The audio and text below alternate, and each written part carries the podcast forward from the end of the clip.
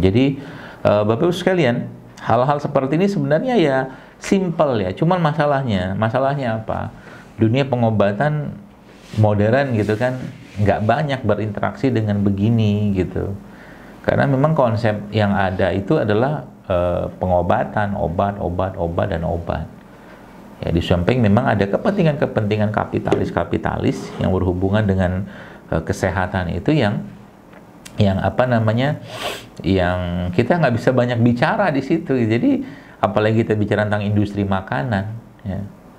Cobalah mungkin kalau saya mungkin boleh memberikan saran kepada anda ya teman-teman di sana untuk mulai membiasakan atau masukkanlah sedikit gen-gen sehat gitu kan dalam tubuh anak-anak Anda dalam bentuk kebiasaan ya. Jadi Anda mengajak atau mengajarkan kebiasaan-kebiasaan hidup sehat kepada anak-anak Anda di rumah dan itu nanti akan terus berkembang ya. Jangan cuma sekedar anak-anak itu dikasih tahu tentang inilah itu makanan-makanan ini dan Anda biarkan saja. Kasihan Pak Bu generasi kita ya. Uh, Saudi Arabia atau Arab Saudi yang sekarang ya uh, saat ini tuh tuh masya Allah kasihan kadang-kadang saya lihat dan itu tinggal tunggu waktunya meledak oleh uzubillah ya. Tidak mendoakan tapi memang kalau saya lihat faktanya kan seperti itu. Karena sebagian besar dari mereka mau makan apa pun makan nasi mandi nasi biryani nasi kapsa segala macam minumnya soda coba masya Allah. Soda ya. Macam-macam lah mereknya. Atau juga mereka uh, apa tuh namanya gula ya, gula pasir dan seterusnya. Ya jadi nggak ada ceritanya ada orang bilang di Saudi Arabia itu rumah sakit sepi, rame ya karena emang tadi pola makan udah kayak begitu. Kenapa bisa kayak begitu? Karena nggak paham apa yang dimakan. Ya. Dan yang menjadikan lagi Bapak sekalian bahwa apa yang dimakan kita itu akan menjadi bagian uh, dari gen kita, ya jadi bagian dari gen kita. Jadi subhanallah ya. Nah, makanya kayak sekarang saya salah satu yang bapak ibu mungkin bisa kerjakan kalau anda punya anak-anak di rumah. Bos sudah kayak begini kan ini bisa dibuka. Kapsulnya bisa dibuka ya. Mungkin kalau anak-anak yang belum bisa makan kapsul gitu kan dibuka kapsulnya ya. Masukin dalam mangkok kecil campurkan madu aduk-aduk. Kasih minum ke anak. Atau mungkin juga tambahkan sedikit dengan probiotik ya itu juga sangat powerful untuk menjaga kesehatan. Mau wabah kayak mau nggak wabah kayak salah satu caranya. Ya tinggal nanti diatur aja dosisnya dan diubah-ubah aja ya.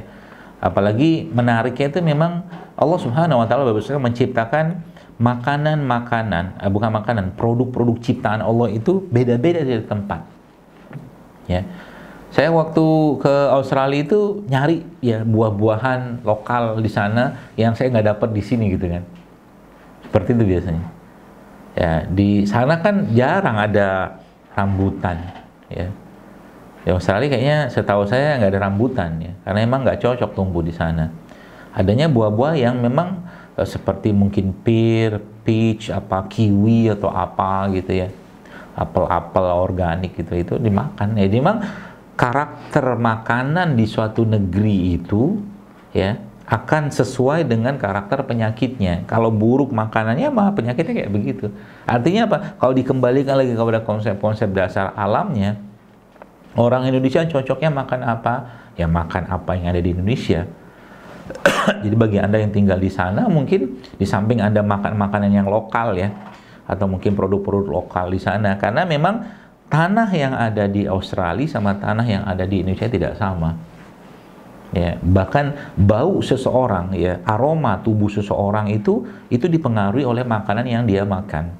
Nah itu sebenarnya bau apa? Bau bau bakterinya gitu bau bakterinya. Ya tapi ada makanan-makanan umum ya atau produk-produk umum yang kita bisa ambil yang semua itu e, berdasarkan Al-Quran dan Sunnah Nabi Shallallahu Alaihi Wasallam. Itu. Kemudian e, apalagi yang kita bisa lakukan dalam rangka menguatkan imunitas ya kalau saya sih nggak usah terlalu heboh dengan wabah inilah gitu kan. Kita waspada perlu, kita ikhtiar perlu, tapi biasa aja lah gitu loh. Nggak usah terlalu panik-panikan, nggak usah terlalu apa namanya, uh, ya tadi ya parno-parnoan gitu kan. Ya, ya protokol-protokol yang memang harus dikerjakan silakan kerjakan sesuai dengan protokol syariat juga ya dan atau mungkin aturan yang ada. Tapi jangan juga ketakutan gitu kan. Jadi cerita tentang sahabat saya tadi yang imam masjidnya itu saturasinya oksigen. Gara-gara itu doang padahal di swab belum ya di rapid belum. Tuh masjidnya uh, bubar. Ya nggak ada yang berani datang ke masjid. Ini saya bilang di mana kita meletakkan iman kita sekalian? Ya di mana kita meletakkan iman kita selama ini?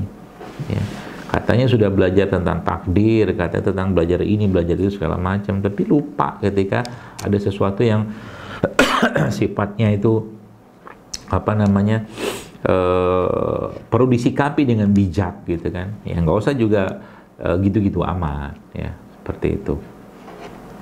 Itu ya uh, mungkin penjelasan saya karena sudah jam 7 ya uh, mudah-mudahan bisa dipahami. Dan terakhir mungkin uh, yang saya tadi mau saya sampaikan itu adalah uh, coba rutinkan berbekam.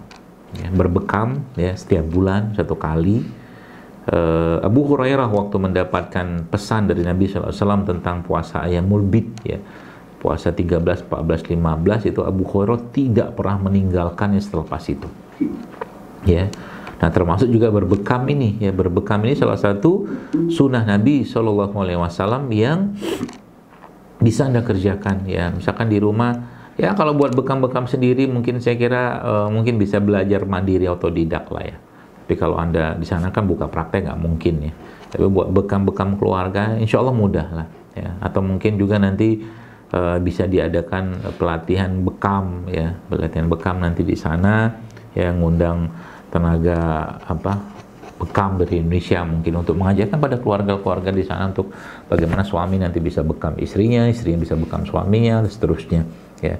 Waktu saya pernah diundang di Qatar ya itu oleh kedubes di sana itu juga saya ngajarkan waktu itu ke keluarga-keluarga muslim di Qatar tentang bekam dan mudah kok sebenarnya dan efeknya tapi luar biasa. Namun tadi ya ketika kita memperlakukan sesuatu sunnah itu dengan dengan optimal, maka kebaikan dan keberkahan itu luar biasa yang akan kita dapatkan.